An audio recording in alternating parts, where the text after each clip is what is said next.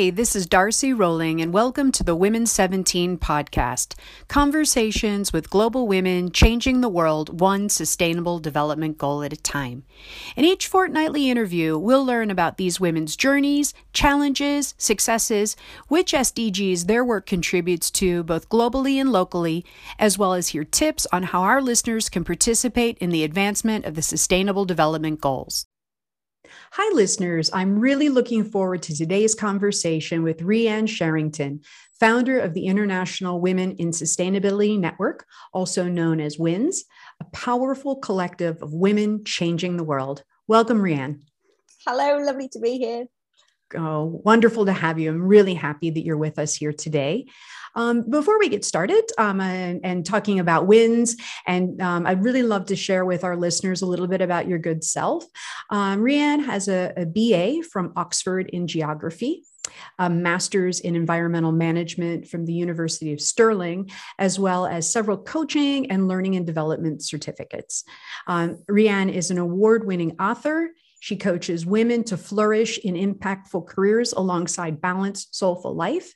And she sits on the advisory board for Catalyze Change, which is a social enterprise working to inspire and equip girls and young women to be the next generation of change leaders.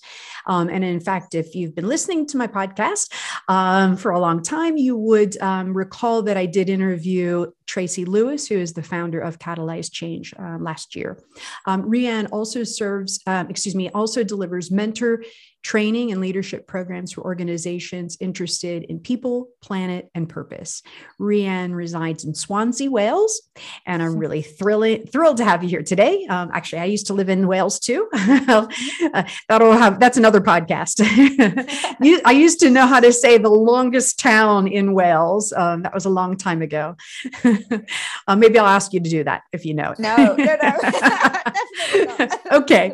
Oh, I used to know. Had a lot of free time on my hands to memorize that. So, um, so Rhian, um, as always, I really like to begin um, uh, these podcast conversations with education. I think it's really nice for people to sort of see um, a, a, woman's trajectory and you know h- how their career has um, uh, sort of shaped where they are today. So, um, so as I shared in, in the intro, your degree is from Oxford in geography. So, I'd really love to know, like, how did you make your way into this field of study, and and was there something potentially in your life that sort of sparked this interest?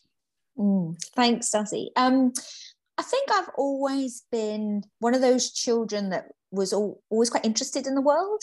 Um, I think having a geography teacher as a mother definitely had some influence. Although I have to say, I almost did go and read history at Oxford.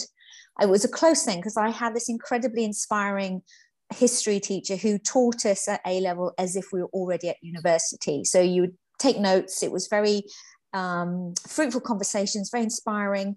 But in the end, I reflected that actually it was all about making that or understanding about how the world worked and and I was quite aware that geography, you know, you could go so many different places. And at that stage, at 17, I had no idea what I wanted to do. So keeping my options open was really important to me. And I was quite attracted to the Oxford course because there's a lovely balance between the human and the physical side um, and again that was that was very important about keeping my options open but then studying something that i just found fascinating so that's why i pursued that that geography uh, course, much to my mother's, you know, delight, I should say.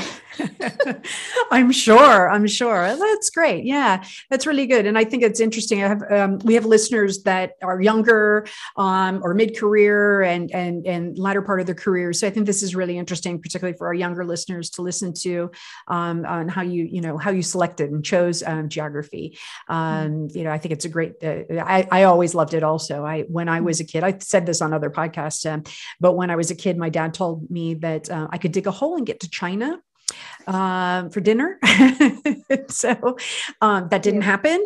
Um, but that sparked my interest in China and I ended up getting there 10, year, 10, years later. But yeah, I've always loved geography also. Uh, yeah. It's, I um, mean, I was, I was because I was very privileged as I was born out in Hong Kong and my, te- my parents were teachers out there. And um, on the way back, we visited uh, Sri Lanka, Kenya, um, Tasmania. And I think when you've been, I was so little, I was only five, but that definitely planted seeds, you know, that there's a really huge world out there and some amazing places and people. So yeah, it all all sort of filters into the subconscious somehow, doesn't it? Yeah, I think, and that's a really good point. Um, I think it's interesting because um, I'm a, you know I'm American and you know we're we're kind of on our own. We got Canada, we have we have uh, Mexico, so but we're you know we're all on our own. We don't have all of those other um, countries that are just a hop, skip, and a jump. I mean, uh, many of my friends here in France, they oh I've been holidaying here since I was a kid, or mm-hmm. we've been here to Germany or wherever. And like you, you know you you know you're born in a location and traveled around, and this was something that uh, most i'm going to i'm just making a generalization but most americans don't really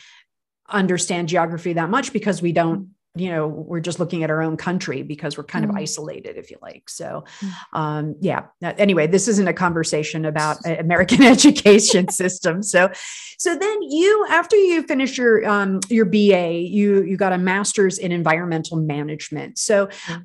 how did how did that transpire how did you find um, yourself in that field of study think I could have gone so many different directions towards the end of my geography degree. I did uh, a couple of expeditions, uh, Royal Royal Geographical Expedition, Oxford University Expedition to northeast to, to northern Pakistan. I had gone to Greenland um, twice.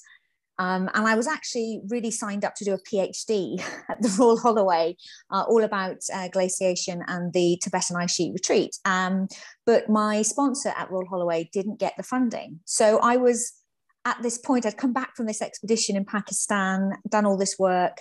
There was no PhD, and I, it was a it was a, a stopping point, and I just reflected, and I was like, actually, I maybe I'm not cut out to do a PhD. I, I'm not sure that academic roots me but i really care about the planet. And i even then it was a long time ago 19 uh, 1991 was aware of global warming. And i was like actually i, I want to do something to to that's environmental that's all about protecting the planet. Um, and so would you believe at that point there wasn't that many sustainable development environmental type of masters. And i knew i needed to focus because the beauty of geography is that it keeps you very wide but then as you start to want to go into the work environment you have mm. to start to focus in um, so that's why i thought the msc would be uh, a good thing for me also as a master of science um, bringing together lots of different interests so and the university of stirling offered a brilliant master's course in environmental management and also got me back to the mountains because I have to say I've always followed my heart and I, I always have looked to combine what do I love and where do I want to be with what am I actually doing? So to get into Scotland, have a I thought a year a year in Scotland to walk in the Highlands, that'll do me. wow. Oh, that's great. Oh, and I love that little bit of advice too. I mean, or that you follow your heart and where you mm-hmm. want to live. I mean, you know, that's a that's a big consideration. I mm-hmm. think, you know, in any, you know, whether it's a job or your own education, you know, do I want to live in a big city? Do I mm-hmm. am I, you know, is it really important for me to be mm-hmm. outdoors and be near the mm-hmm. mountains, like you said, and be able to to have access to that? So yeah. Mm-hmm. Um, so um, so thank you for sharing uh, that. So um at the beginning of your career, um, you worked um in as a geography field studies tutor. Um, and then you co founded a company called Eco Ventures, and mm-hmm. you took young people on, expedi- on expeditions, um, including Ecuador and to the Isle of de la Plata. Did I say that right? Isla, Isla, Isla de la Plata, which Ooh. is, they call it the poor man's Galapagos because it's ah. off the ah. coast of Ecuador and it's a bit cheaper to get to if you can't get to the Galapagos, but you get to see a lot of the whales and amazing blue footed boobies, frigate birds. So it has a phenomenal uh, environment, you know, amazing, a natural environment. And so, yeah, we took some some students over there uh, on our first expedition. Yeah, well, t- thank you. Thanks for that. I never heard of it, but I'm going to be getting out my my map and take a look at the geography there. Um, so you did some conservation work there, um, as general exploration in in the cloud rainforest. So tell us a bit about that and and you know these uh, expeditions. It sounds fantastic. I think yeah, I loved. I mean, when I look back at my early to mid twenties, I was, I did expeditions. That is what I did. I put myself into sometimes quite challenging physical environments. And maybe I was trying to prove something to myself. I don't know. But I thoroughly enjoyed being in that kind of challenging environment. And um, after I'd done all my expeditions at Oxford and um, came to, to, Pakistan and so on, I, I, don't know, I felt that there was more I could do. And so I was quite keen to see if I could organize my own. And so I put together with a friend eco ventures and you know this was this was before the internet was huge so i was you know sending these uh, having to get these emails translated by a translator into Spanish to send off to Quito, Quito University to find partners and so on. So it was quite a it was really good for me. And i think this all came about because i wasn't being very challenged as in my job as a field studies tutor. I again was living down in north devon loved it. I loved the being by the sea learning to surf but academically intellectually i was not being stretched at all. So this gave me an opportunity to do something. And i thought you know and, i guess maybe even then i knew i was an entrepreneur. I i, I liked that idea of having my own business and taking those that group of young people off doing this expedition we had some crazy things go wrong. Uh, some people got very ill. You know i learned uh, somebody got stung by a stingray. You know I, I did i got i had to sort things out. And i think there's something about being put into those positions where you have to rely on yourself and other people are relying on you did a huge thing for my confidence. And it really built up that self um, self efficacy uh, which I think I needed. I think I really needed. I'm I'm a I'm a twin, and I've got my twin sister is a, a, consultant psychiatrist, and she knew she wanted to be a doctor from the word go, and very confident. And I think I always was a little bit behind that. And so all of this sort of doing these expeditions, doing, you know, it helped me find my own way and realize I, I could do things my way. It's slightly different, not like everybody else really, but I thoroughly enjoyed the whole experience. But I did get to that point where I was like, well, I can't make this business fly. It's never going to make any money. I've reached the end of my road doing field studies. What do I do now? You know, so I think I probably had five career changes in my life. This one now as a keeper. But at that point, you know, I enjoyed doing it, but I could see, yeah, there's no money in expeditions. It's, mm. it was, it was time to stop and, and rethink again. What, what was I going to do? Yeah. Oh, I love that. And, you know, like you said, I mean, just such a great way to sort of, I mean, you're, you're it. I mean, I, I did, um, um, I led some tours or co-led some tours into China and this was oh, in wow. the late eighties. So mm-hmm. just around the time, um, uh, I think yeah, you were mentioning like the internet coming. So the internet mm. was just coming on board around that time, also well, a little bit earlier, a little bit later than that. Mm. Um, but we led some tours, and you know, I, I well understand. I mean, these were adults. I know were they were they um, were they students that you were with, or what was the age group? 16 was the youngest girl okay. um, and to about 24 Okay. So a, a, nice range, yeah. Yeah, I was with adults, so um, while they were easier, they were also more challenging to manage because everybody yeah. wanted to go left or right or whatever and had different ideas and as such. Yeah, so uh, but yeah, that's a big responsibility. You've got kids, you know, kids really yeah. that um, you mm-hmm. know are looking to you. And how's your how's your Spanish?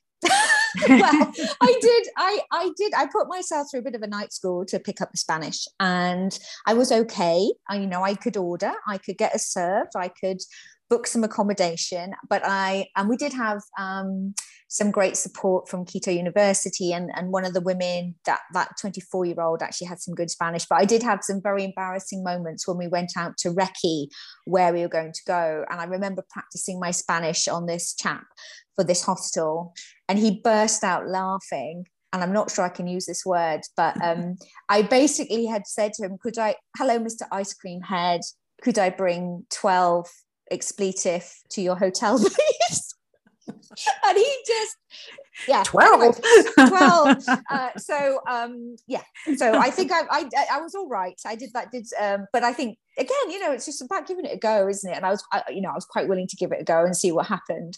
But I do sometimes look back on that and go, you didn't even you weren't fluent in spanish me and what were you doing but it was good. And we all had a very good time and did some great conservation work great research on the frigate birds and blue-footed boobies and experienced a mini earthquake and you know all these things that just don't happen. We had humpback whales coming out of the boat right next to us health and safety nightmare. But you know it was it what was, was health and safety at that time? No, exactly. was that even a thing? No no. Uh, and, and, you just had exactly exactly. And and you i look back on that and go gosh, those humpback whales were really close to the boat. And we, we, you know, if anything had happened, and I remember when we would suddenly had this message come through, there's a little German research station on this island. And I was in this hammock and all of a sudden one of the girls came rushing outside and said there's been a there's been there's going to be a tidal wave there's been an earthquake what should we do and my partner was over on the mainland getting some more supplies and i was like well fishermen don't look very worried. Um should we pack up a rucksack? I mean i had no idea what to do you know. I was just watching closely and seeing what the, everybody else was going to do around me because they were far you know the f- local fishermen were on the beach. Well they're not they're not rushing. So i'm mm. going to assume we're okay. And we were we were fine. Good. Yeah yeah yeah. Wow that's good. Yeah oh, it sounds absolutely extraordinary and what a wonderful um wonderful opportunity and a, a good way to you know push yourself challenge yourself mm. give yourself confidence and and do some interesting work well, that is just absolutely fascinating what you've just shared with us. I, I, wish I would have had the opportunity to go on one of your expeditions. Uh, that sounds just amazing, um, and great opportunity for you to to learn, build your confidence, and you know feel what was what was right for you, um, and do some interesting research at the same time. Sounds really really wonderful and improve your Spanish too. So, um, so I love how you just took a night class and learned Spanish. I mean, I've been I'm uh, in France for seven years and it's pathetic. So maybe I should just go to night class.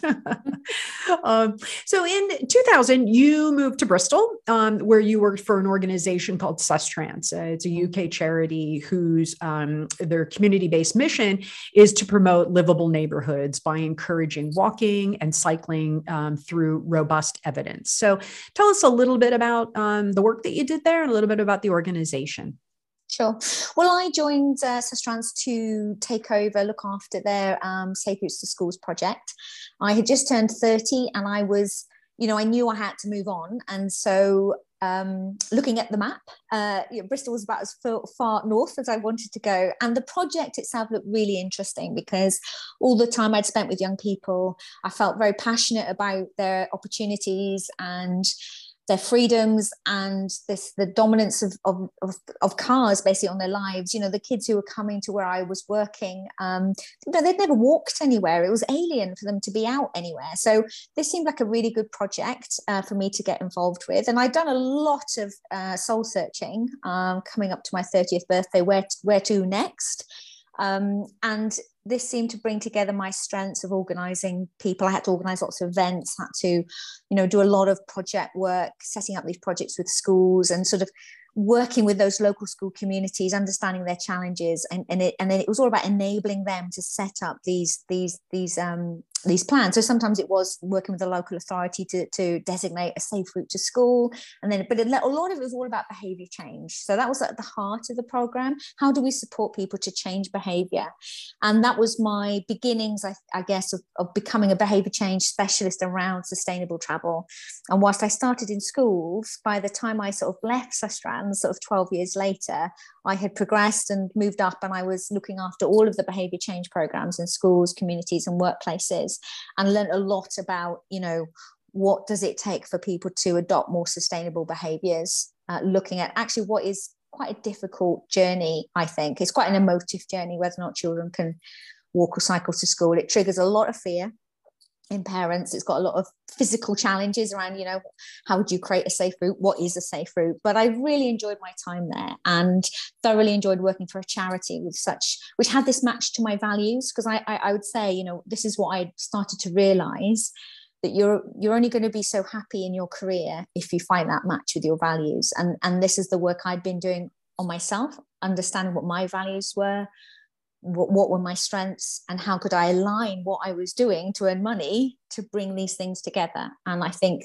that's what really, you know, helped me that that internal journey, you know, that the, the difficult reflection times um, that made me realize that these kind of projects were you know at the time perfect for me because I could bring bring so, all sorts of different things together. I met my husband at Sustrans, so that was very nice. Thank you very much, Sustrans. Um, and then we eventually Ooh. moved on. I know uh, because he he really wanted to get do a master's, and mm-hmm. so that created an, an opportunity for me actually because I was getting a little bit bored at that point. Um, where to next? Uh, a bit like him, uh, wasn't that at that point wasn't much opportunity to progress. But um, because this uh, master was up in Edinburgh, I I said, well, go for it. You know, go for it. We'll make it work somehow. And it just so happened that the um, UK government was setting up this sustainable school travel strategy, and they approached me and said, "Would I become an advisor for the local authorities in the northeast of England uh, to help them deliver on this project?" Um, and that that was it then. That enabled me to move to edinburgh ironically but um, spent a lot of time on the train. But we, that enabled me to work part-time for them and part-time for sustrans and gave me that next mm. leg up. Um, but yeah so that's that's it. That that was our shift up there. And then i be we got married and i had our son uh, our yeah. first son. So um, i didn't really want to go back to the government work but i did did stay part-time for sustrans for a few more years yeah, well, very interesting. And, you know, I mean, it, now, I mean, it seems like it, that role was ahead of its time in many mm. respects because you'd see this is you know cities are now doing that you know paris is one of them you know trying to make you know mm. it all cycling and biking and i mean i know that's not exactly what you're talking about because you're talking about children and not, not just mm. you know everyone but you know I, I it just reminds me when i was a kid so i lived um i'm from pittsburgh pennsylvania it's a very hilly place mm. and i lived on a street called summit drive so that means it's at the top. so, yeah. and there were no sidewalks mm. at all. Um, mm. No, no, actually none, none, maybe just outside of the school. And then they stopped. And so you were walking in, walking in the street. And when I grew up, it was a latchkey child kind of thing, you know, and mm. it was a different time. It was completely different time. But, um, you know, in these days, you know, the kids, you know, to your point i mean you know parents are driving them mm. and um, you know uh, for me and for us i mean uh, where we live now the kids have always been able to uh, walk take the bus ride their bikes and that was really mm. important to us uh, because i did not want to be in the car driving them and mm. you know I, I probably sounded like you know you know like your great great grandparents you know when i was a kid you know and yeah. it's true i mean it was snowing raining i was walking you know, up Summit, up to Summit Drive, uh, you know, carrying everything. So that was mm-hmm. not a pleasant experience for me. Yeah. So, um, so that sounds, it really sounds really interesting work that you did. Um, and I know that, you know, sort of after you worked at Sustrans, your career sort of began to focus a lot more Mm. Um, on coaching and training um, as you were an educational consultant and a course tutor for Oxford's uh, Masters of Science in Sustainable Urban Development program. Um, you were a coach for um, for climate focused, purpose led individuals and organizations. Mm. you designed and delivered uh, a Women in Leadership online course um, at Oxford Said Business School. So there's a lot. I mean, you, there's a lot.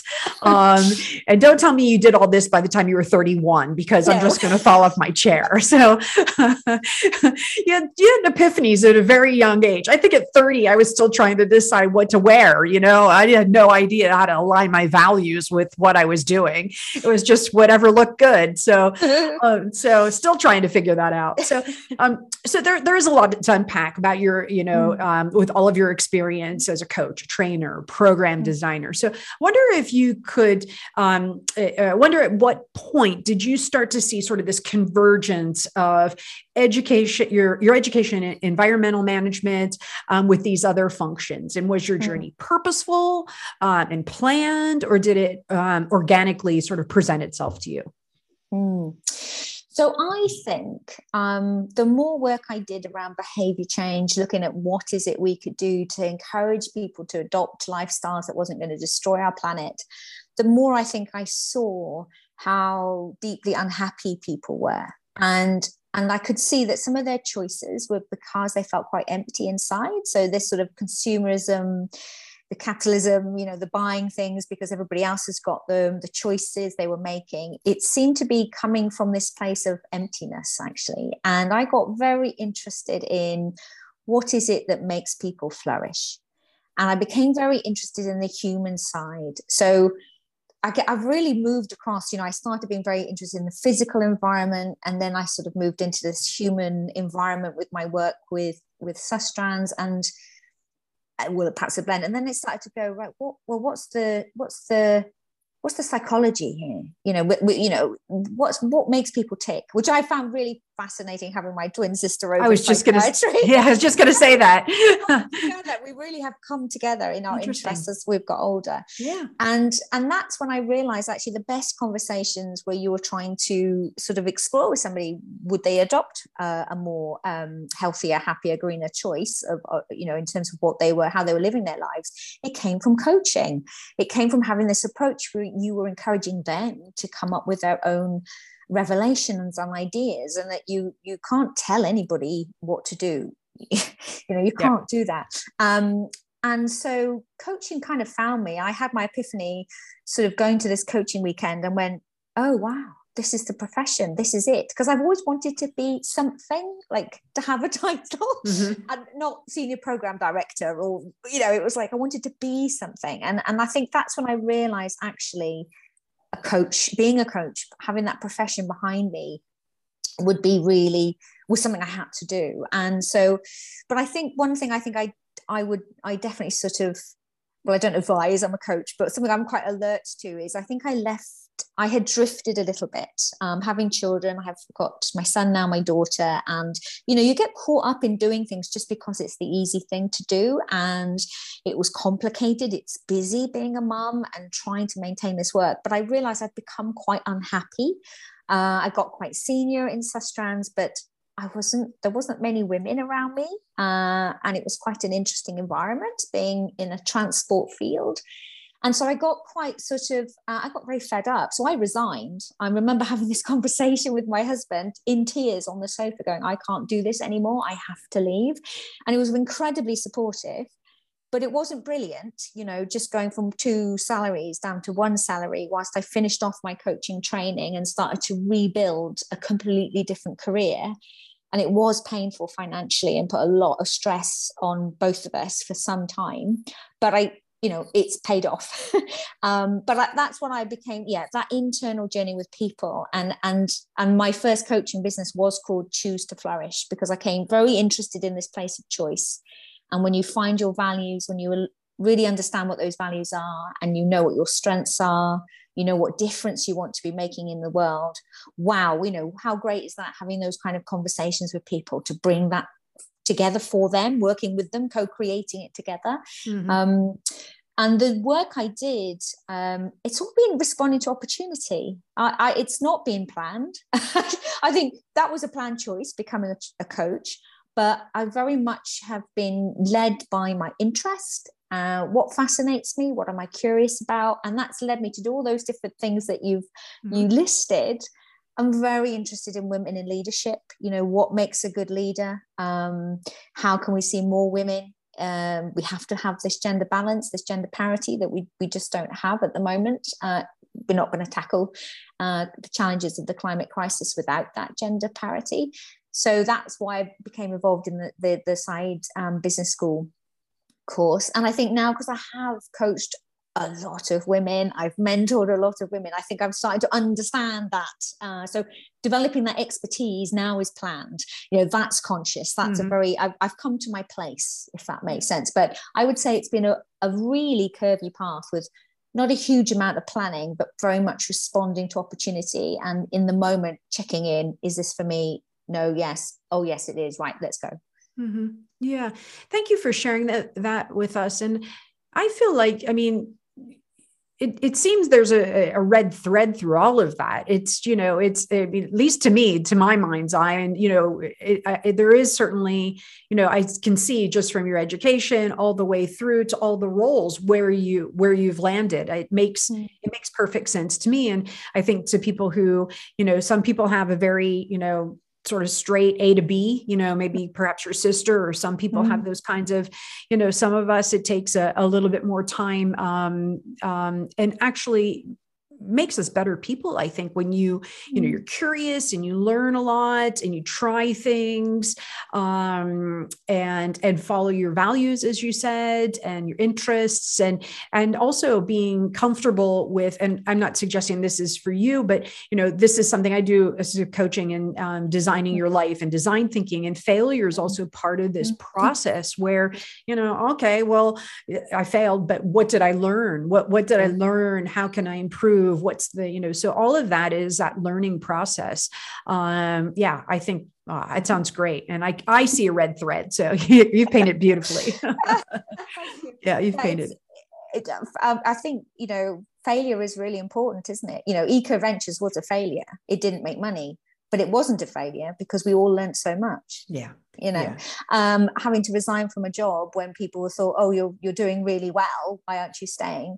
Well that wasn't a failure that was recognizing you'd done your time and i wanted yeah. to, a different environment. So absolutely but yeah you've got to allow yourself to learn haven't you? That's yeah. that's always been my my my way forward actually yeah, well, certainly, and certainly through um, you. You're a very well educated woman, and so you and you're you know you're seeking always seeking to develop yourself. Mm. Um, you know, I I do meet a lot of women who are in the same profession and they don't know how to make that that leap. And I, I feel mm. very strongly that education. I mean, we all know this. Education is the key to getting people out of poverty, and mm. you know, you know, in, in increasing gender parity and all kinds of things. Education is for me least, um, I think it's the source of everything.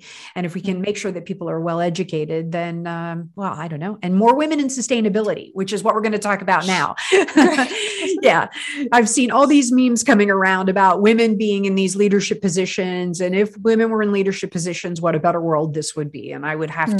to uh, probably agree with that a lot.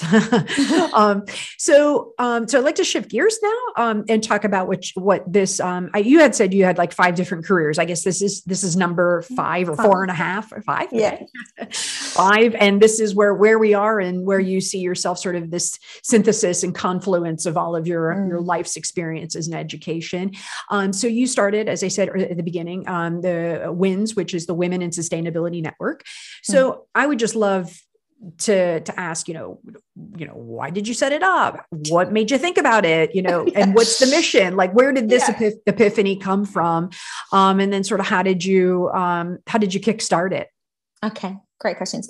So um yeah so i was working as a coach starting to look back to see how i could support the women back in the environmental sector and i started to network as you have to do when you own your Ooh. business. oh i love networking do you like oh, networking well, I do in my network. okay, there, okay. um, yeah, so I started to have these interesting experiences being in these environments. I was thinking, like, these aren't my people. This is not my tribe. And then I just came across a women-only business networking group, and and I really enjoyed it. And actually, it was incredibly refreshing because I was surrounded by women and there was listening going on and there was vulnerability and there was trying to help one another in a really sort of non-egotistical uh, arrogant way. And and it was brilliant but the only problem was it wasn't my tribe. They they didn't share my values. They didn't mm-hmm. really really it was lip service to the planet and the environment. And and i got a little bit frustrated.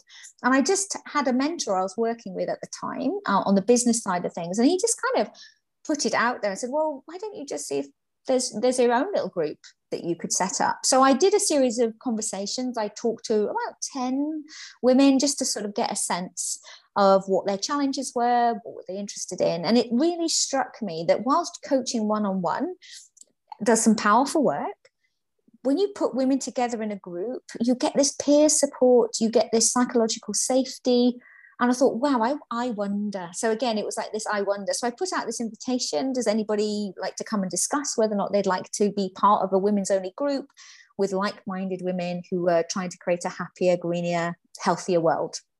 And I had about 80 women come to that first conversation. So you said um, 80, eight 80. zero. Yes. Okay.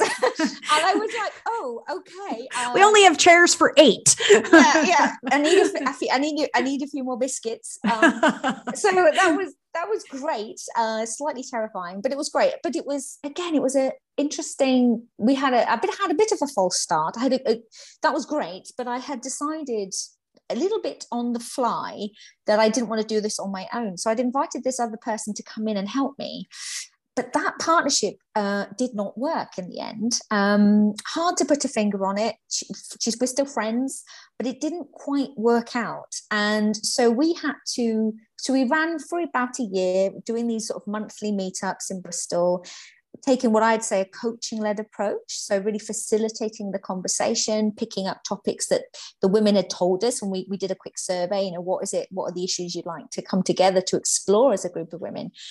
But behind the scenes, I was working incredibly hard, but I couldn't get any traction. And in the end, I had to uh, dissolve that partnership, lick my wounds a little bit. But I felt that I hadn't, I felt that there was something more like it, it's not that it didn't work it was just how it was set up wasn't working. So i spent a year just going well let's just see what happens. So i just ran these uh, monthly um, meetups and it started to gain traction. You know more women would come.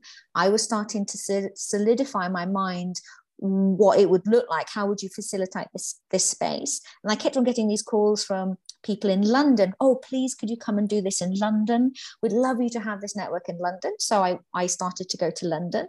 And then in London, this uh, fantastic coach, Talia Carr, came up to me and said, I would love to do this in Oxford. Uh, is there a way we could work together to make this happen? And then I sat, I will never forget it because I sat on the train coming back going, oh, how am I going to do this then? And that was a real challenge because it was like, well, there's a business then here. There's a business. What's the business model? How do i make this work? And and that's how we started to i came up with a license model where you, you sort of have a license agreement to, to run under our banner in, in your city um, and put together all these resources. And, and Talia Carr was my very first hub. And again, I went over to Oxford on the train to see her deliver deliver this first event. And it was so amazing, but also incredibly weird. You know, I'd been working on this for a couple of years by that point, and you know when you're there, and I was almost in tears, going, "Don't cry," um, but seeing her deliver the words and the structure, and seeing this amazing response in the room, you know, it was a powerful moment.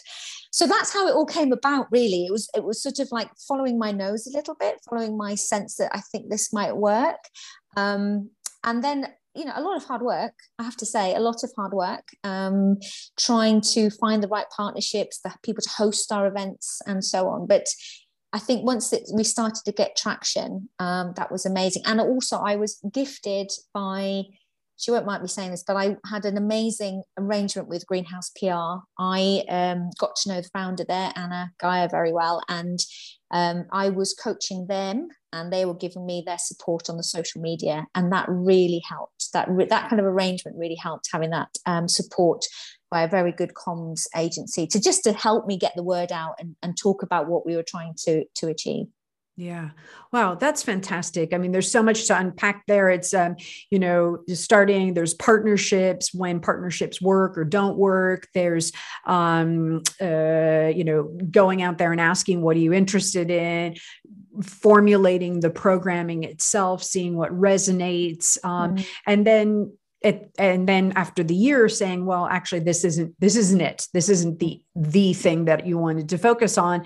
And as you said lick your wounds you know that could be that failure that we just talked about. And mm. i wouldn't say it was a failure because actually you learned a lot mm. which made it you know um, which made the the sort of the reincarnation i guess um, or your second you know second go at it so um, so impressive and and as such. So um, and then finding you know talia and and I, I love that that sort of um, you know that partnership working with a pr firm. And because you're spot on i mean talk to so many women that um, you know have their own businesses but the challenge all, uh, often is is how do i get the word out there mm-hmm. um, and then also you're not you're not you're building a business and you're also building partnerships so then mm-hmm. it's like you know how many hats can one woman wear you know like you know you know so you know then you're gonna you know okay i got to call and see if we can have the gig at this place and i got to call and see if i can get this speaker and yeah it's a lot and membership and plus plus plus so and trying to formulate that business model so that that's a that I, that seems like a lot, uh, a lot. So having at least maybe it sounds like one of those things sort of not on your plate and yeah. using experts. Um, and that's mm-hmm. probably a really good investment. I mean, for people that are are thinking about this to maybe make that investment, particularly I think in, in media and social media is probably one of the things that's a pretty good one to to do. Definitely yeah you do have to understand where your strengths lie i think and mm. that's what i've really learned now is um, i love the coaching i so i still do my private coaching i love the group coaching which is what i deliver through the the membership the digital community for women's sustainability but i don't need to write every single blog post i don't need to be out there on twitter and linkedin and coming up with all that innovation around how to talk to people and i'm mm. not a processes person so I've brought in you know some support through various vas over the years to support me get my system set up up. Um, so I think, yeah, really understanding what you're good at and what you love, and then focusing on that has been a good practical lesson for me, and to and to trust other people to to do their other bits. Mm. And I was very inspired by there's a book called The Company of One. I've forgotten who's wrote wrote that book now, but um, but you don't have to be you know this massive employer to feel that you've got a great business. And so you know i asking around me the people who've supported me on this journey well they like working for themselves thank you very much. They don't want to be my employee. So i've realized actually my model is to not have loads of employees to make women's sustainability fly. It's about understanding well who would like to have the license agreement and be part of that hub lead? Who would like to be part of the the central team? But it's all done on a self-employed contract basis because that's how the women like to work like that. It fits in with their variety being freelancers and so on. Mm-hmm. so yeah it's cherry picking advice. Uh, there's a lot of advice out there lots of guidance lots of mentors and i think that's been one of my big lessons is not to believe everybody but to be discerning and pick out what what applies to me what might work for me. And that's that's come from that just sitting quietly and reflecting you know and just sort of sitting with it and ask you know is this for me? Will this work? How could i make what's is there anything here for me in what's been shared or advised um, that's really helped me i think? Find my way. Yeah i love i love that. And i mean and i think particularly in this day and age what you've just mapped out is very much how people want to work too. You know you mentioned va so for our listeners that's a virtual assistant. And mm. you know i you know just knowing when you need somebody you know for me it was expense reports like a you know or anything administrative i despise. Yeah. so yeah I farm that out and pay good money for that. Mm. um even try to give it to the kids kids, but they weren't interested. So they're like, I'll pay you good money for this. They're like, yeah, that's child labor. You shouldn't be doing that. I'm like, I'm going to pay you. Um, but, uh, but I like, I like that what you've, what you've highlighted is just sort of recognizing, you know, it, it, I think that's uh, the challenge for entrepreneurs too, is that like, you know, I was joking, but like wearing all these hats, you can't mm. be good at all of those things but you know reaching out and listening to the advice synthesizing it through yourself like mm, does that resonate with me? Is this something that i that's aligned with my beliefs, aligned with my model, aligned with mm-hmm. what I'm trying to achieve, all of those kinds of things. Because yeah, you're probably getting advice left, right, and center. Um, mm-hmm. and in there, there's some gold nuggets, but you gotta you gotta find those and, and what mm-hmm. resonates with you. Um, I wonder if you could share a little bit um, with our listeners about what the network does. Like what does sure. WINS do? So maybe give us a few examples of maybe some speakers or some events or some networking. Because I dare say um, that maybe we'll have some women listening who might be interested in opening up a hub um, in their in their um, city sure. in their town what what have you. So you know in a neighborhood near you um, so okay. Well i mean so we say we are a community. We're here to help um, women um, have the confidence and the courage to lead and be a force for good. And we're coming from this from a place of we create spaces for um, women working right across the sustainability sectors, delivering against all the SDGs to come and connect. So, at one level, that's um, coming to our network hub events. So, they've been online uh, for over COVID, but we're starting to come back in person. So, we sort of op- create that opportunity to, to learn together, to share, and, and, and to do that. And we've supported we've sort of we're very research led in how we do that. So we've just had a major report uh, research report done with university of um, newcastle and that's available to download from our website actually. Um, why being heard is not enough. Um, the solution to the challenges facing women in sustainability.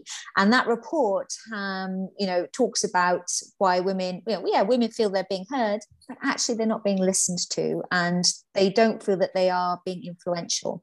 So that report now, I guess, will steer our strategic direction in terms of what we'll offer uh, in terms of network events and what we talk about. So you can just sign up and be on our newsletter list. We send out a roughly a weekly-ish uh, email sharing good practice.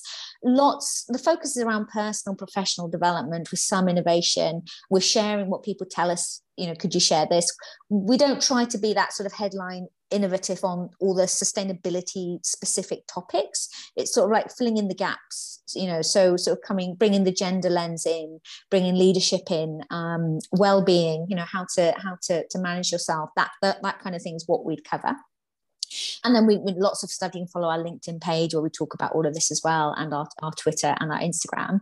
And then in a more sort of uh, intense way, we have our digital community, our, our actual membership. Mm-hmm. Uh, and that's either a yearly subscription or, or a, a, week, a monthly subscription. And in there, there's uh, monthly peer mentoring calls. There are live sessions every month with a guest expert covering different topics that our members tell us they want to touch upon. We have group coaching calls, and we've just set up a, a WhatsApp based accountability huddle to help people either with maybe with career transition because they're trying to move, or with a um, uh, with um, thinking about um, just accountability, general accountability yeah. and, and, focus. Um, so yeah, so that's the sort of the main way in which people can get involved with this. Either just you know coming to our events, and, and that's open to everybody. You know, you can come. You don't have to be a member uh, to, to come along to one of the one of the events. And we're in Bristol, London, Oxford. We're starting up now in Cardiff. Um, different places coming on online, and always interested in, in getting getting more hubs up and running. We at the start of COVID, we had ten hubs, one in New York City, one in Frankfurt. COVID did hit us, you know, it was hard. We were okay for that first year going online, but it wasn't suitable for everybody to, to mm. deliver these things online. Uh, and it, you know, it's been hard work, but I think we're regrouping and we're sort of coming back out now. So we're certainly interested in getting more of those hubs together. And that research that I mentioned, you know, there's some lovely feedback in there talking about how much um, the, the women who have been involved in our, our network have really appreciated what we've been creating. Definitely. Yeah. Yeah, mm. thank you, thank you for sharing that. And I, um, I'll, I'll, make sure that we add the link to the report um, on my website. And um, thank you. I actually attended the webinar when you released the report. Yes. So yeah, mm. very interesting um, research, and um, you know, I love how you've conducted that. That will sort of drive your strategy and and, and going forward. Um, and yeah, it sounds like you know your the the network itself. It, it, you know you've got sort of that local feel to it as well mm-hmm. as something that could you know um, uh, more global or mm-hmm. more you know non-geographical based yeah. um, um, aspect to it because you've got that virtual and that community the the, mm-hmm. the digital community as you mentioned mm-hmm. so that's really nice because um, people can connect we have so much to learn from other mm-hmm. women all over the world. So, yeah. Um, so yeah, wonderful. Well, I'd like to um, highlight to um, to our listeners that um, WINS Network um, or the Women in Sustainability Network um, contributes to Sustainable Development Goal number five, which is gender equality, and actually specifically to target 5.5, which is leadership. And of course, as you had said, you know, the women in the network they also deliver against um, all the SDGs, mm-hmm. uh, as well as your own programming. It, you know, you could have various mm-hmm. topics related to various SDGs. So um, now I need to ask you a question. You, um, I, I, I, said at the beginning that you are an author. So mm-hmm. uh, could you share with us a little bit about your um, uh, your book writing, please. what did you write? what did I write? I yeah. I just yeah. Well, I've written two books. So one uh, was uh, an, won an award um, called uh, Alchemy for the Mind: uh, Create Your Confident Core, and that came from just hearing so many women in my early days as a coach talk about the lack of confidence. So I wrote that book, and there's a few sort of uh, guest pieces from different people I'd met on, in my journey to pull together my sort of if you like 10, 10 step plan. How what can we do in order to create this internal sense of confidence? Uh, and so my ideas around courage come in there you know that, that we need to practice courage in small things um, understanding our values and so on. So i wrote that when my daughter was really little and i was getting up at five o'clock in the morning to write you know for a couple of hours. When i look back on that i do think that was slightly nuts. But i did have this real sense that i wanted to write. I've always wanted to be an author. And then the second book came about because i was starting to do more about transition. So that book's called choose to flourish um, how to uh, you know how to change direction and, and, and flourish in your life uh, they're both uh, available on amazon um, and that was again sharing what is it you need to do in order to do these career shifts having been through several myself and coached quite you know many people through that career shift um, really changing directions. It, I was I wanted to put something out there, and again, you know, it's almost like a, an introduction to what's it like to work with me as well, because you can't help everybody, right? Coaching, you know, it, there's a cost to coaching, but I wanted to put something out. I, so yeah, so that's why I did it, and it's out there. Um, I was very delighted that we won. I won the award uh, for the first book. It's not the best cover in the world, but I was quite pleased that it won an award. And the other one did get to a bestseller position in Amazon, uh, but briefly, but it did get there. Um, so it was great, you know. And I, I think there's more books in me to come, but right now I'm taking a little break. But you know, I think you do have to explore these things, don't you? And I've I've always loved writing, and I would say through writing, I think I've become a better writer. Um, and I think that now helps me with everything I do with my blog articles and writing for women's sustainability. Um, yeah, it was a, it was a really interesting process. So thoroughly recommend writing a book to any entrepreneurs out there. it was it's a good one to do. Yes. Yeah. Oh, that's great. And congratulations on the award. And actually your next edition can change the cover. So yes. there you go. exactly. Exactly.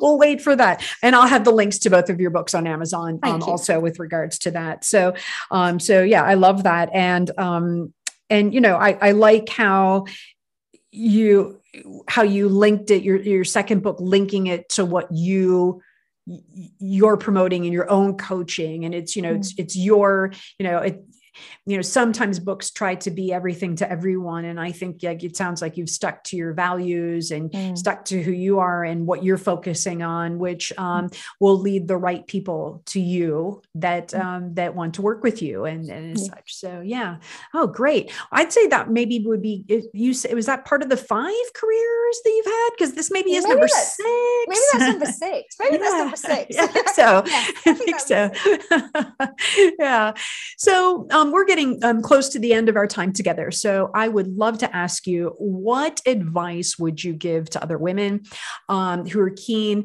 Um, well, there's so many things I could ask you, but I guess I would say in a broad stroke, who, what advice would you give to women who are keen to work in the sustainability field? Maybe we'll go with that. Um, okay. Yeah.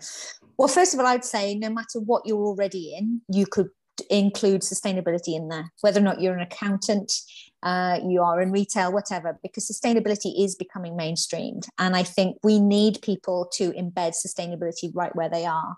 So I think it's about looking to see how, how could you be lowering carbon emissions? What contributions could you be making to the SDGs right where you are.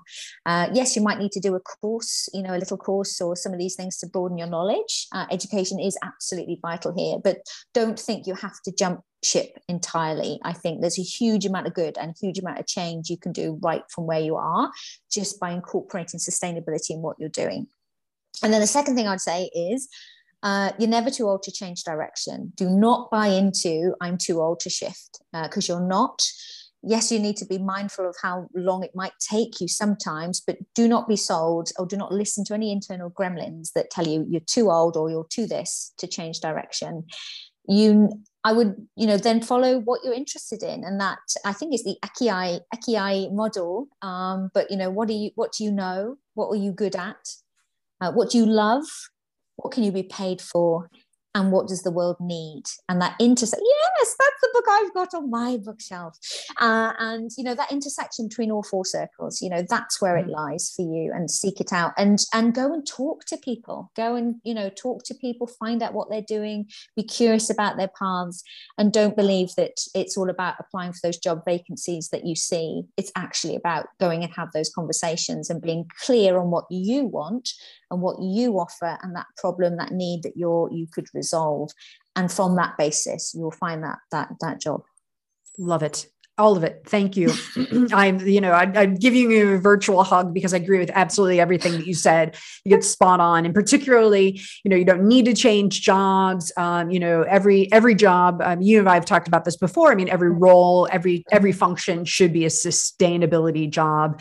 Um, mm-hmm. As I'm putting that into quotes, but you know, there's there's there's you know creativity and and ways and opportunities within every role within every organization. So, um, and I like how you also shared that. Yeah, that um, you know know the education portion of it, it, you know because yeah you might need to go back and get some some additional education um you know that will give you that confidence also mm-hmm. you know to be yeah. able to speak to it. So this is great mm-hmm. advice. I really appreciate it. And i think our listeners will um, uh, really enjoy getting that. There's a lot of value in what you've shared. So uh, i think you're probably a really good coach in this space so i'm going to be calling you. So um so i'd just love to thank you so much for joining us today um, and sharing your journey um, your multiple um, sort of um, uh, steps in your journey to get to where you are now um, and how our listeners could get involved in, in, WINS. And i should say it's just for the ladies and not for the man so yeah so we do have some men listeners not a lot but uh, just in case the men are listening hand, hand it over to the women. Um, and um, i'll certainly as i said i'll share um, social your social media contacts on our website as well as links to the research and the books. Um, so um, listeners can take a look there and and uh, find all of your details there. And certainly they can reach out to you directly if they'd like to have some coaching or if they would like to be a Win mem- WINS member or even start a hub. So thank you so much, Rhian, for your time. Thank really you. appreciate it. Thank you, Darcy. It's been fantastic speaking with you. And uh, I really hope that, that your listeners enjoyed the conversation. Great. Well, it's it's about us. I had a good time, so I know. Thank you. I'm sure that they will. There's a lot, a lot of really good um, information in here, very valuable. Um, and I, what I like about this is that the conversation sort of spans all of um, the conversations I've had in the past. It, it it's mm-hmm. all kind of all encompassing, um, and particularly because you're sort of SDG agnostic, so you're focusing mm-hmm. on on all of them. Um, so I, I, love that. So um, and certainly um, love to thank our listeners for tuning into the Women 17 podcast conversations with global women changing the world one sustainable development goal at a time. Uh, we welcome your feedback from today's podcast and wish you a happy, safe, and productive day.